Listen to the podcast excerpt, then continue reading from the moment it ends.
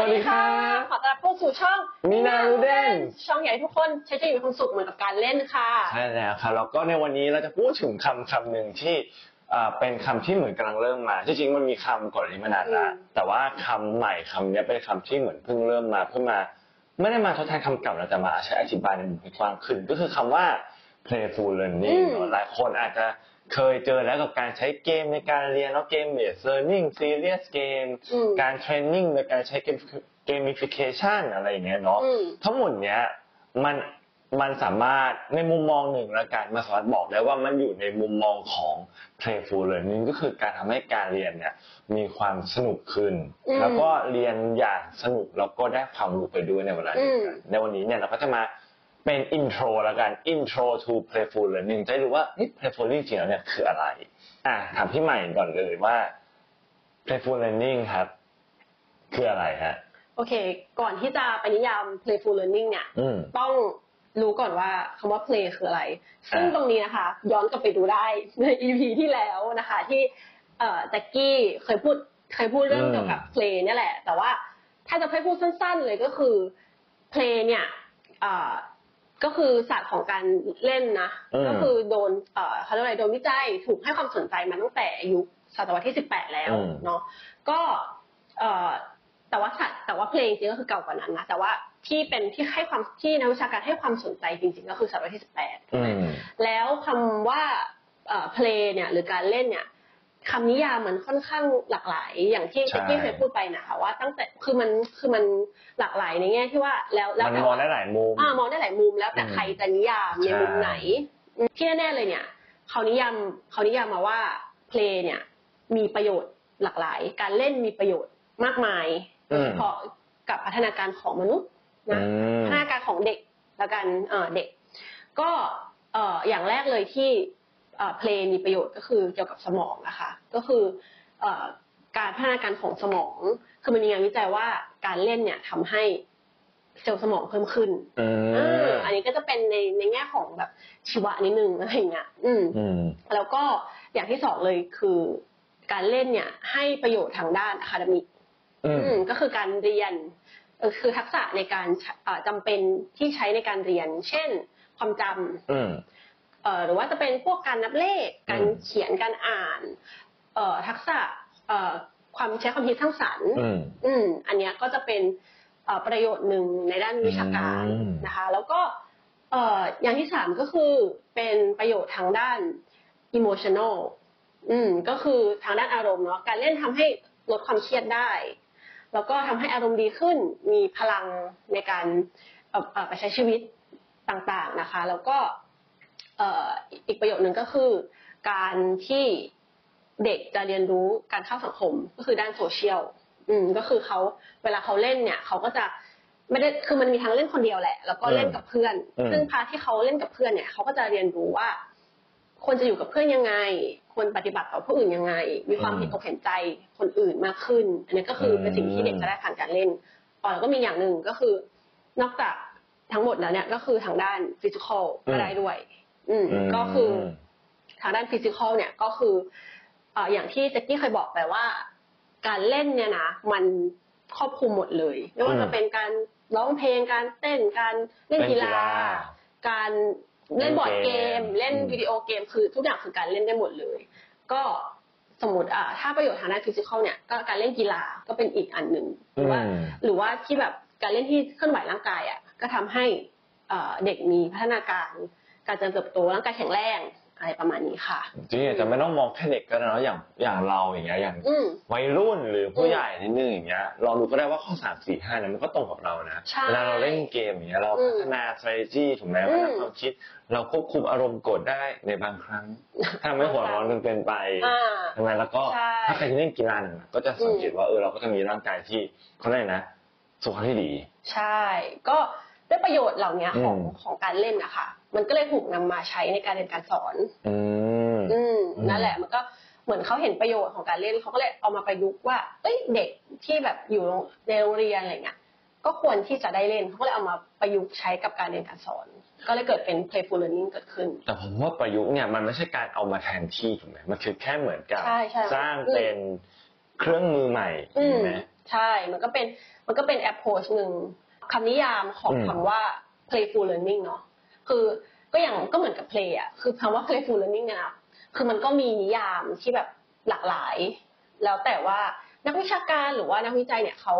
จะนิยามมันว่าอะไรในคำนิยามของเขา อืมอืมเวลาเสิร์ชคำว่า playful learning บนอินเทอร์เน็ตอะมันก็จะแบบขึ้นมาเยอะแยะมากมายนะ แต่ว่าเอ่อมีคำนิยามหนึ่งที่เราชอบละกัน รู้สึกว่ามันเข้าใจง่ายดีก็อ่านอ่านปุ๊บแล้วมันก็ อ๋อ เข้าใจอืมอืม ก็คือมาจาก professor คนหนึ่งนะคะ เป็นชาวฟินแลนด์ มาจากฟินแลนด์นะคะ ชื่อเอ่อมามารา y านะว่าอะไรนะมารายานะใช่อืมก็เอ่อคุณมารายานะคังกัสนะคะเออเขานิยามคือเขาเขียนไว้ในในในบล็อกเขาเราไปเอามาจากบล็อกเขานะเขาเขียนว่าสำหรับเขา playful learning เนี่ยคือการเอ่อคือการที่คือเป็น approach หนึ่งแล้วกันอืมเขาเขาใช้คำว่า approach ซึ่งส่วนใหญ่อะนักวิชาการเขาก็จะใช้คำว่าเป็น pedagogical approach ก็คือ วิธีการเรียนการสอนรูปแบบหนึ่งอืมแต่แต่คุณมารายานะเนี่ยบอกว่าเป็นวิธีการเรียนการสอนแบบหนึ่งที่ play เอ่อ and learn เนี่ยไปด้วยกัน ต้องไปด้วยกัน เออเขาบอกว่าเขาใช้คำว่า go hands in hands อือืมแบบมไปด้วยกัน และเพื่อที่จะนำไปสู่ เอ่อเพื่อทำให้ผู้เรียนเนี่ยเกิด joyful exploration คือคำ exploration มันอธิบายยากนะในภาษาไทยมันมันอืมคือมันคือการสำรวจแหละ แต่ว่ามันก็มีหลายแง่ของการสำรวจ เช่น การสำรวจทางด้าน ความรู้ในแบบ knowledge ไปเลย หรือว่าอืมเป็นเกี่ยวกับแง่ของชีวิต exploration อืมชีวิตอะไรอย่างเงี้ยนึกออกไหมแต่คำว่า exploration มันก็คือกว้าง แต่ว่าที่เขาเขียนคือแบบ joyful exploration คืออืแบบมการสำรวจอย่างมีความสุขอะเอออืมสนุกสนานมีความสุขอืมค่ะแล้วก็เอ่อข้างหลังเขาบอกว่านอกจากไอ้ joyful exploration แล้วเนี่ยจะมีคำว่าเอ่อ creative knowledge co-creation คือการสร้างองค์สร้างองค์ความรู้อย่างสร้างสรรค์อือืมมซึ่งซึ่งคำว่า co-creation มันมีคำว่า co ถูกไหมอ่าคำว่า co เนี่ยมันก็จะไปไปไปในเชิงที่ว่าสร้างความองค์ความรู้ร่วมกัน ซึ่งอาจจะเป็นกับใครก็ได้อืมอ่า อาจจะเป็นครูกับครูกับเด็กอ่าครูกับเด็กเอ่อเด็กกับผู้ปกครองหรือว่าเด็กกับเด็กก็ได้อืมอะไรประมาณนี้ อืมแล้วรู้สึกว่าเอ่อนิยามของคุณ มารายนาเนี่ยก็อืมแบบเป็นเป็นเอ่อคำนิยามที่เข้าใจง่ายสำหรับอืมเราสำหรับเรานะอืมเมื่อกี้มีสองคำเนอะคำว่า playful กับอื joyful มอยากรู้ว่ามันต่างกันยังไง คือ playful ทำให้เกิด joyful หรือว่า joyful เป็นส่วนหนึ่งของ playful หรือเป็นฟิลไหมอืม อืมสำหรับเราแล้วกันนะเออสำหรับเราเรารู้สึกว่ามันมันเหมือนไก่กับไข่อะมันแบบว่าสำหรับเรา มันเหมือนแบบไก่กับไข่ก็คือ จอย เพลย์สามารถทำให้เกิดจอยได้อืมถูกไหมแต่ว่าแล้วจอยจอยมันก็มันก็เป็นสมมติถ้าเราทำกิจกรรมบางอย่างที่ เรารู้สึกมีความสุข มันก็เป็น play ได้ เช่นอืมไปร้องเพลงมีความสุขจังเลยวันนี้แบบสนุกร้องเพลงเล่นก็คือก็คือการเล่นก็คือใช่ก็คืออยู่ใน umbrella ของการเล่น ซึ่งถ้าแจ็คกี้ถามอย่างเงี้ย joy กับ play มันมันอะไรมาก่อนกัน ไม่รู้ตอบไม่ได้เหมือนไก่กับไข่ซึ่ง ไก่กับไข่อาจจะมีคนวิจัยแล้วว่าอะไรมาก่อนกันอืมแต่ว่าเอาเปรียบเทียบละกันง่ายๆ เหมือนคำถามไก่กับไข่อะว่า อืมอืมมันก็ยังงงอยู่ว่าเอ้ยมันอะไรมาก่อนกันแต่สำหรับเรารู้สึกว่า มันก็ต้องไปด้วยกันอะอืมเข้าใจ อืมอืมโอเค แล้วนอกจากคนนี้มีคือเราเราเห็นด้วยไหมอืมหรือว่ามีอย่างอื่นที่รู้สึกว่ามันต้องเสริมแบบนิยามยังไม่ครบอะไรเงี้ยเอ่อจากการ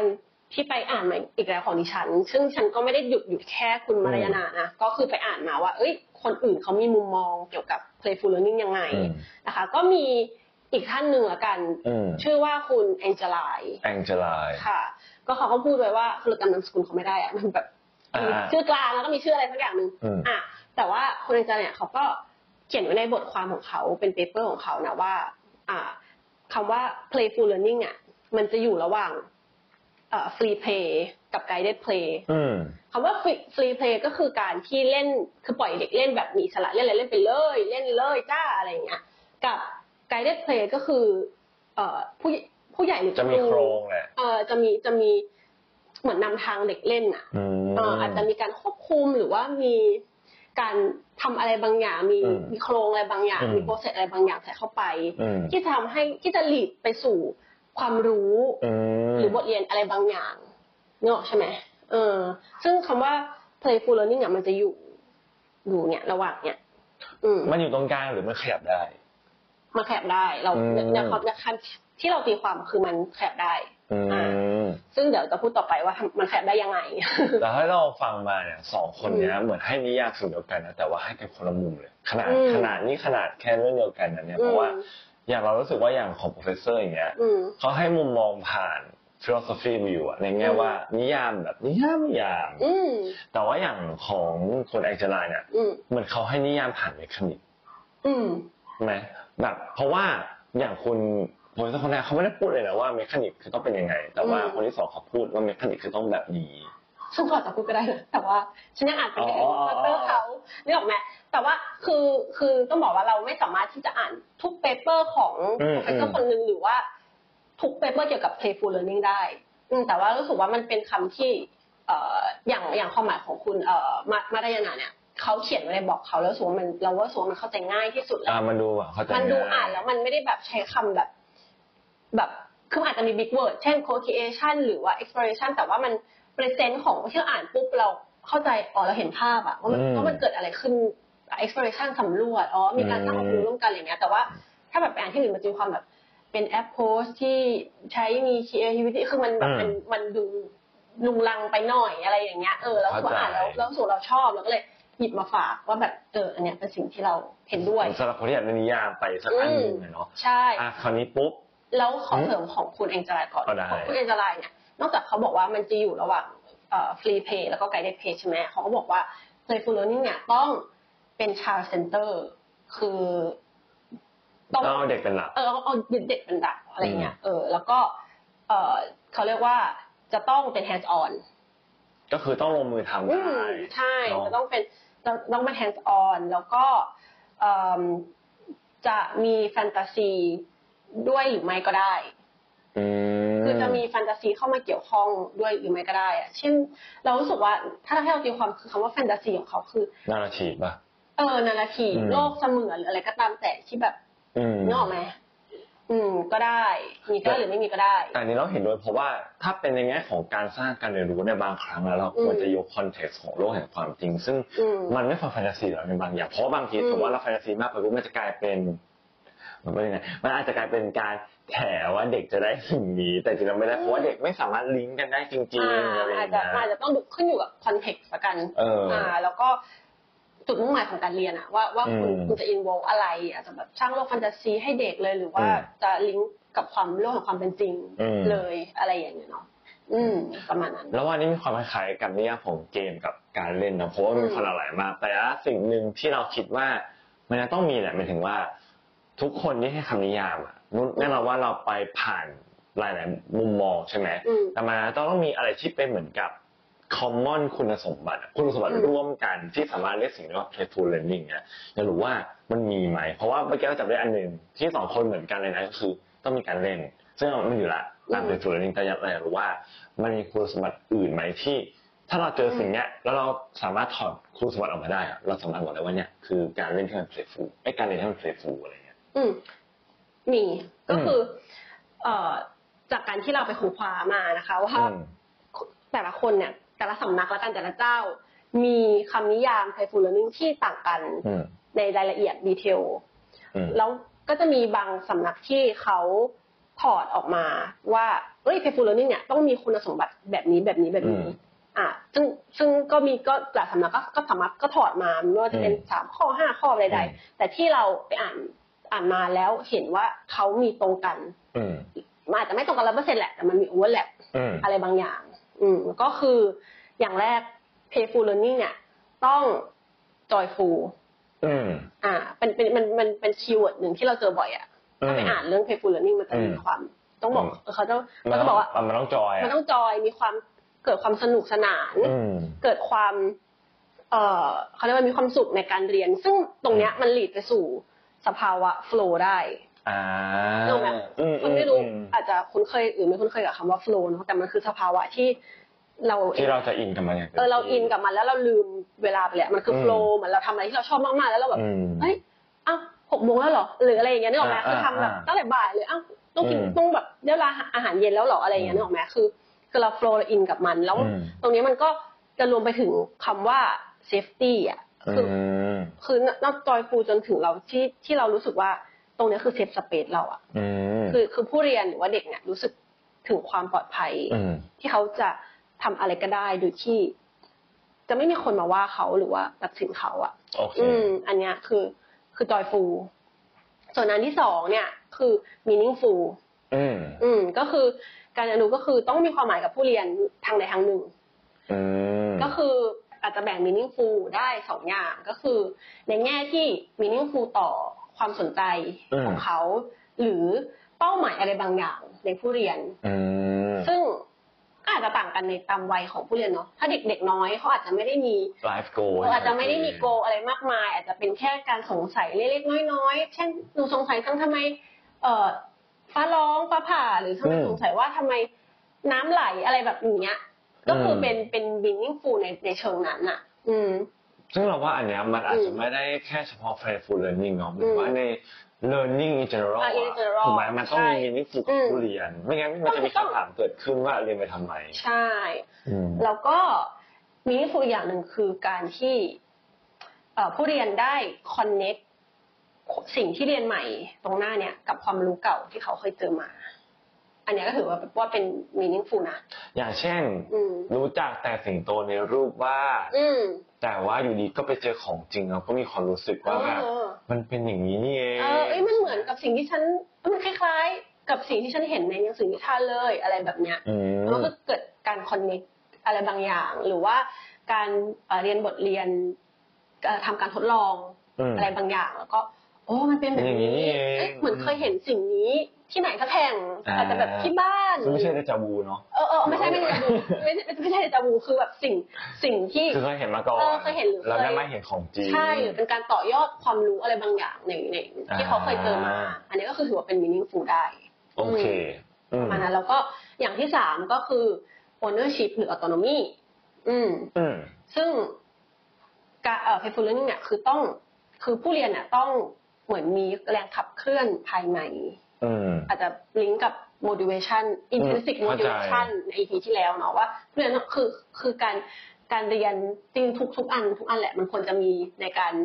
เออเด็กอะไรเด็เด็กกเด็กควรจะมีสิทธิ์เลือกเออเด็กเด็กควรที่จะมีนะครับเพื่อจากภายใน ซึ่งมันเกิดจากว่าเขาอะ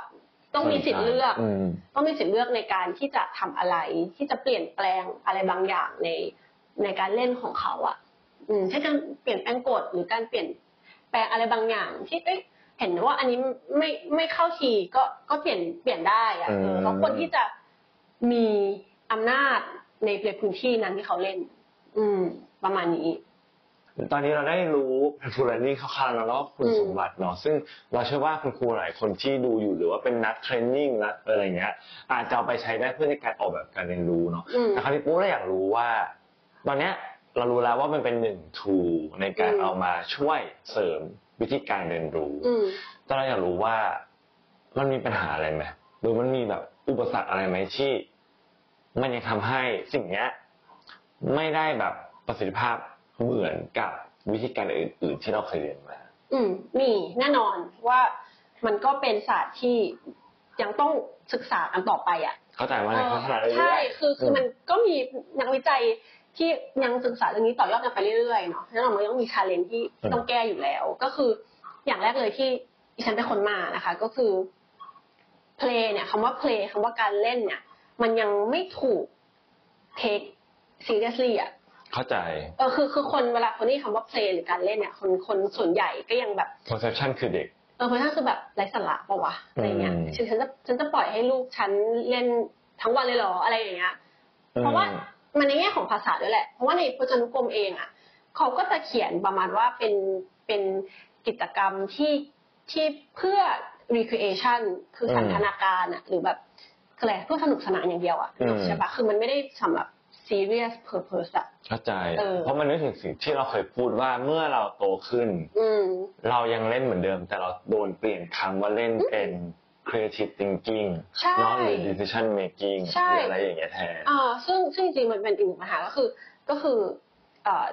play ไม่ได้ถูก take seriously ใช่ไหมมันก็มันก็จะตามหายไปตามการเวลาที่เราขึ้นระดับชั้นนี้เลยคือสังเกตอืมสิว่าตอนที่เราอยู่มัธยมอะมันแทบไม่มีคนพูดถึงการเล่นแบบในในคัดในคลาสเรียนแล้วอะอืมอืมครูเขาก็จะไม่ได้พูดว่าแบบวันนี้มาเล่นกันนะคะ หรืออะไรอย่างเงี้ยเนอะอืมอืมมันมันอืมจางหายไปตามระดับชั้นที่เราโตขึ้นอืมเออก็แบบ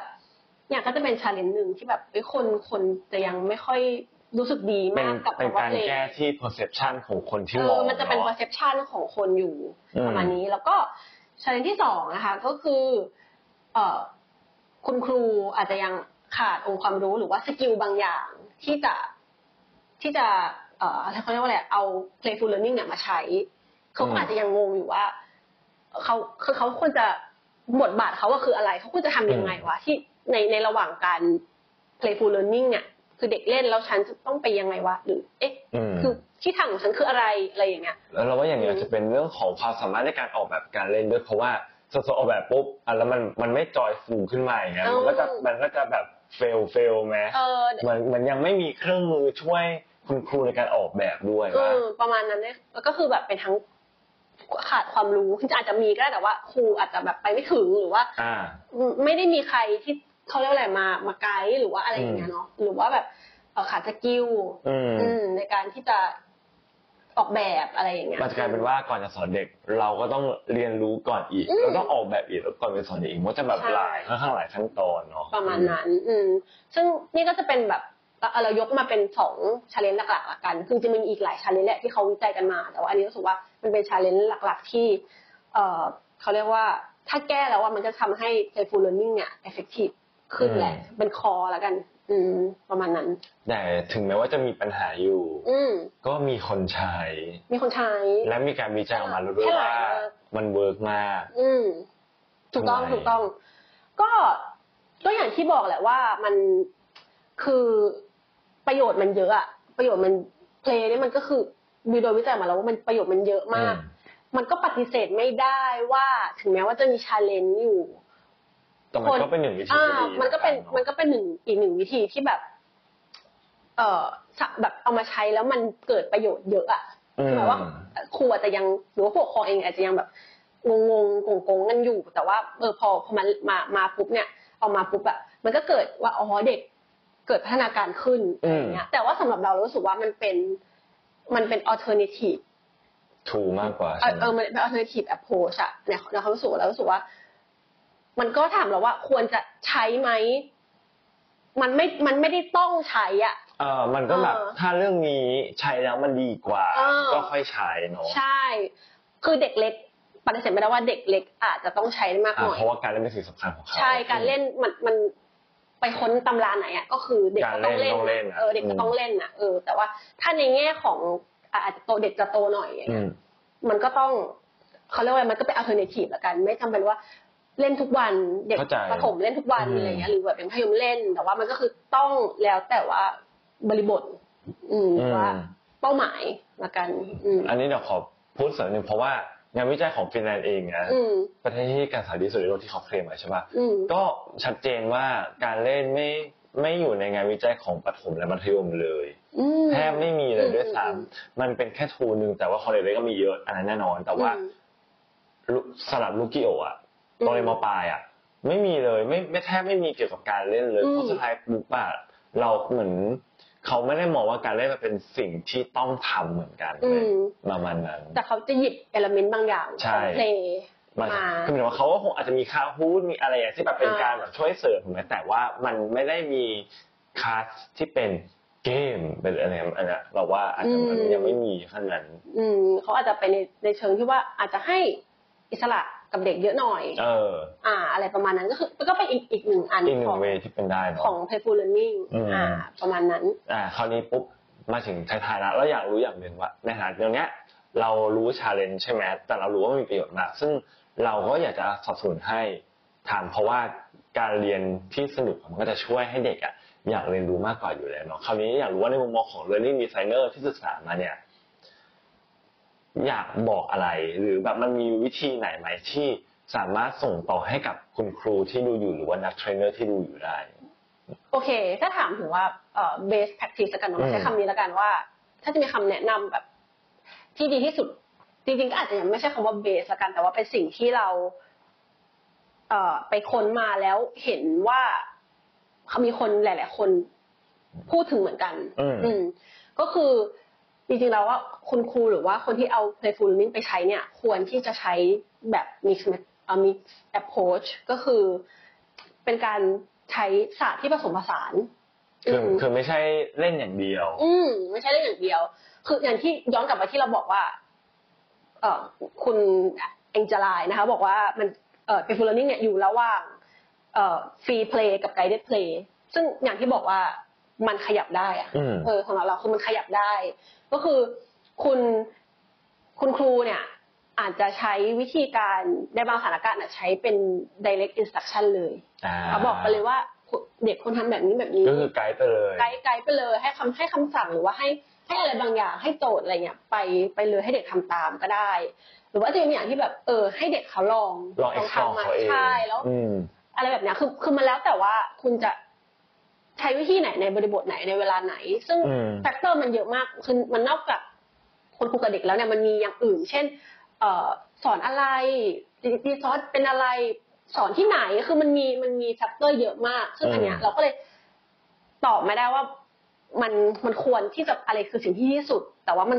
แต่ว่าสิ่งที่คมันต้องปรับเปลี่ยนไปอ่าตามสถานการณ์ใช่ แต่ว่าสิ่งที่เขาเขียนกันก็คือเป็นเป็น mix approach อะคือมันต้องใช้แบบอืมทุกอย่างครูครูอาจจะแบบอ่าอ่า ปล่อยให้เด็กเล่น แล้วก็มีการ discussion อะใช้อืมการ discussion มาสอนเด็กก็ได้หรืออะไรแบบเนี้ยมันเข้าใจนะมันก็คือต้องต้องประยุกต์ทุกศาสตร์เข้ามาอืมคุณครูอะมันอาจจะไม่ใช่แค่คนคุมเกม แต่ว่าต้องมีหลายหลายโขนอืมเนอะหลายหัวโขนที่ต้องใช่ไปเป็น discusser ด้วยไปเป็นผู้เล่นด้วยอะไรอย่างเงี้ยเนาะใช่อืมซึ่งการสอนเป็นศิลปะทุกคนคือมันอืมไม่มีใครแบบเขาเรียกว่าอะไรอะเราต้องเราเออมันไม่เราใช่เราต้อง read the room นั่นแหละเราต้องใช่เราต้องดูให้ออกว่าเด็กเขา อายุเท่าไหร่ต้องการอืมอะไรนิสัยเขาเป็นยังไง เพื่อเราจะออกแบบเออให้มันตรงคือมันไม่มีแบบ one fit all อะเออมันต้องมันต้องใช่ centerเออมันต้องอืมมันต้องดูอะว่าแบบอะเด็กเขาเหมาะกับอะไรอืมสถานการณ์นี้มันต้องควรใช้อะไรอะไรอย่างเงี้ยเออหนักเนี่ยไปหรือเบาไปไหมใช่อะไรอย่างเงี้ยเนาะเออประมาณนั้นใช่แต่ว่ามันจะมีที่เราไปอ่านมาของเป็นงานอ่าใน paper ของคุณ Nicola Whitton นะคะ คือเราเราอ่านกับของเขามาแบบแบบเพราะว่าต้องแอบเม้าท์อันนี้แอบเม้าท์คือเราอะ จะเขาเรียกว่าอะไรเราทำเราเคยจะทำ thesis เกี่ยวกับ playful learning อืมอืมเราเคยเห็น paper ของคุณ Nicola เนี่ยค่อนข้างหลายอัน อืมอืมแต่ว่าแต่ว่ามันจะมีอันหนึ่งที่เขาเขียนถึง playful learning แล้วรู้สึกเออน่าสนใจนะน่าเอามาน่าเอามาบอกก็คือ เอ่อ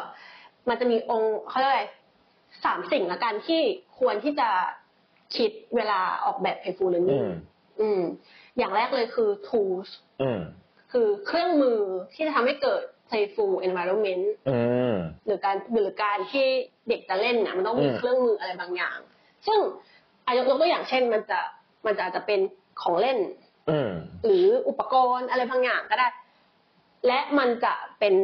แบบที่เป็นเทคโนโลยีก็ได้ หรือไม่เป็นเทคโนโลยีเลยก็ได้ เข้าใจอาจจะเป็น board game ก็ได้ อาจจะเป็นเออ VR เออแล้วอาจจะแต่เป็นเราบล็อกไม้อาจจะเป็นอะไรแบบ ตัวอืมต่อจิ๊กซอว์อะไรก็ตามแต่หรือจะเป็นแบบคอมพิวเตอร์อืมแบบเทคโนโลยีมากๆแบบ VR อืมแบบอะไรอย่างเงี้ยเลยก็ได้นะคะ อืม อันเนี้ยก็จะทำเป็นเป็นคำว่า tools เนอะคือเครื่องไม้เครื่องมือที่ทำให้เกิดเอ่อ playful เกิดขึ้น อืม อันที่สองคือเทคนิคอืมอืมก็คือมันเป็นเขาเรียกว่าอะไรอะ มันเป็นวิธีการสอนเป็นกระบวนการอืมที่จะทำให้มีความ playful เช่น role play อืมอืมหรือว่าเป็นการที่ทำให้เด็กเอ่อที่ให้เด็กไปทำ quest ต่างอืมๆแก้ไขปัญหาอะไรอืมประมาณเนี้ยคือมันเป็นมันเป็นวิธีการกระบวนการที่จะมีอืม playful ขึ้นมา อืม แล้วก็อย่างที่สามก็คือ tactics อืมอืม ซึ่งจริงๆ tactic เนี่ยมันก็คือ เราขอเปรียบมันว่ามันเป็นน้ำจิ้มแล้วกัน เป็นน้ำจิ้มเป็นน้ำจิ้มเป็นซอสอะอืมอืม ที่ทำให้ทุกอย่างมันกลมขึ้น เช่นอืมเขายกตัวอย่างเช่น humorอ่าความอารมณ์ขันอารมณ์ขันการอืมการการทำการใส่อารมณ์ขันเข้าไป หรือว่า เอ่อทำให้เด็กทำทำให้ผู้เรียนเกิดความเซอร์ไพรส์อือะไรเงี้ยมหรือว่าการ storytelling แบบต่างๆ อืมอืมอือ่ามหรือว่าจะเป็น เอ่อกลไกในการเขาเรียกว่าอะไรอะเก็บคะแนนอะ อ่าเข้าใจอ่าเป็นการ vocation rate something เอใดอๆใช่ไหมใช่มันก็มันก็มันก็จะเป็นอีกหนึ่งอีกอีกกลไกหนึ่งที่ทำให้ทุกอย่างมันดูกลมกล่อมขึ้นอะอืมนอกจาก tools แล้วก็เทคนิคอะอืมเออ ประมาณนี้ อืมแสดงว่า tools ที่น่าจะอ่า สิ่งที่จะเอาไปใช้ได้เนี่ยอืมตามอยู่ตั้งก็คือมีสามอย่างคือมี tool อืมเทคนิคอืมแล้วก็แท็กติกนั่นเองใช่ประมาณนี้ แต่เราต้อง อยากจะบอกคนอีกรอบหนึ่งว่าเออเนื่องจากเป็นศาสตร์ใหม่เนาะเราก็มันไม่มีการแต่ตัวมันมันหมายถึงว่าอืมแม้แต่ตัวเราเองเราก็ไม่ได้เชื่อว่าการศึกษาจะต้องโดนแทนที่ด้วยการใช้เกมหรือการเล่น เพราะเรารู้สึกว่ามันแล้วแต่บริบทเลอืยมใช่บางทีถ้าเราสปอยโดยการเล่นเกมเกินไปอืมสุดท้ายปุ๊บสิ่งที่เด็กได้จะไม่ใช่ความรู้อืมแต่จะเหลือแค่ความสนุกเท่านั้นอืมหรือบางทีเผลอๆอาจจะทำให้ เขาอาจจะควบคุมตัวเองไม่ได้ด้วยซ้ำเพราะว่าอืมเขาได้ทุกอย่างที่เขาอยากได้ไปเลยอะไรอย่างอืเงี้ยมมันก็ใช่เราว่ามันแล้วแต่บริบทจริง ๆ อะไรอย่างเงี้ยใช่แล้วก็อืมขอออกขอออกตัวก่อนว่า ถึงแม้ว่าเอ่อดิฉันจะจบการด้านการศึกษามาอืมแต่ก็ไม่ใช่ผู้เชี่ยวชาญด้านเพลงอืมหรือว่า playful learning นะคะ ต้องขอขอบอกก่อน เพราะว่าแม้กระทั่งนักศึกษาปริญญาเอกเขาก็ต้องคิด learning ใช่แม้ว่าเป็นอืม professor แล้วเขาต้องคิด learning เรารู้สึกว่าเอ่อ ยี่ศาสตร์เนี้ยมันเป็นศาสตร์ที่ยังยังมันใหม่มากมันใหม่มากมันมัน going on ไปเรื่อยๆอะก็เลยรู้สึกว่า เออ อยากชวน EP เนี้ยยังเป็น EP ที่แบบอยากอยากให้ทุกคนมาดิสคัสกันมาชวนอืมคุยเราเราเป็นจริง เราเปิดวงคุยแล้วกันว่าแบบเออทุกคนมีความเห็นยังไงเกี่ยวกับ playful learning ใช่ครับเพราะว่าถ้าเกิดว่าใครมีคอมเมนต์อะไรเนาะอืมอยากจะ อะไรนะออบเจกหรือว่าอยากจะได้บอกว่าไอ้สิ่งนี้มันไม่จริงเลยค่ะสองคนนี้พูดอะไรกันคะอะไรหรือว่าอยากจะแบบได้อยากจะแชร์ข้อมูลอะไรอื่นๆอะไรก็สามารถอืมทำได้นะครับในคอมเมนต์เลยเพราะว่าไม่ใช่แค่เราในฐานะที่เราเป็นคนพูดเนี่ยเราก็เป็นคนหนึ่งที่อยากจะแชร์เรื่อง performance learning เนาะให้ศาสตร์เนี่ยมันโตขึ้นรวมถึงทุกคนใช่ที่ถ้าเกิดมาเรามาแชร์ร่วมกันอะเราก็จะเป็นคนที่ทำให้ศาสตร์ performance learning อะมันกลมขึ้นเพื่อทำให้การอืมเรียนรู้ โดยการใช้การเล่นเนี่ย มันมีประสิทธิภาพมากขึ้นนั่นเอง ใช่แล้วค่ะครับแล้วก็วันนี้ก็จบแล้วนะครับสำหรับ introduction to playful learning เนาะถ้าใครอยากจะรู้เรื่องอื่นๆเกี่ยวกับเรื่อง playful living หรือใครที่อยากจะรู้ลึกเกี่ยวกับ playful learning เนี่ยก็รอติดตามตอนต่อๆไปได้นะครับ อย่าลืมกดไลค์กด subscribe แล้วก็กดกระดิ่งแจ้งเตือนด้วยนะครับ โอเค วันนี้ไปแล้วค่ะ บ๊ายบาย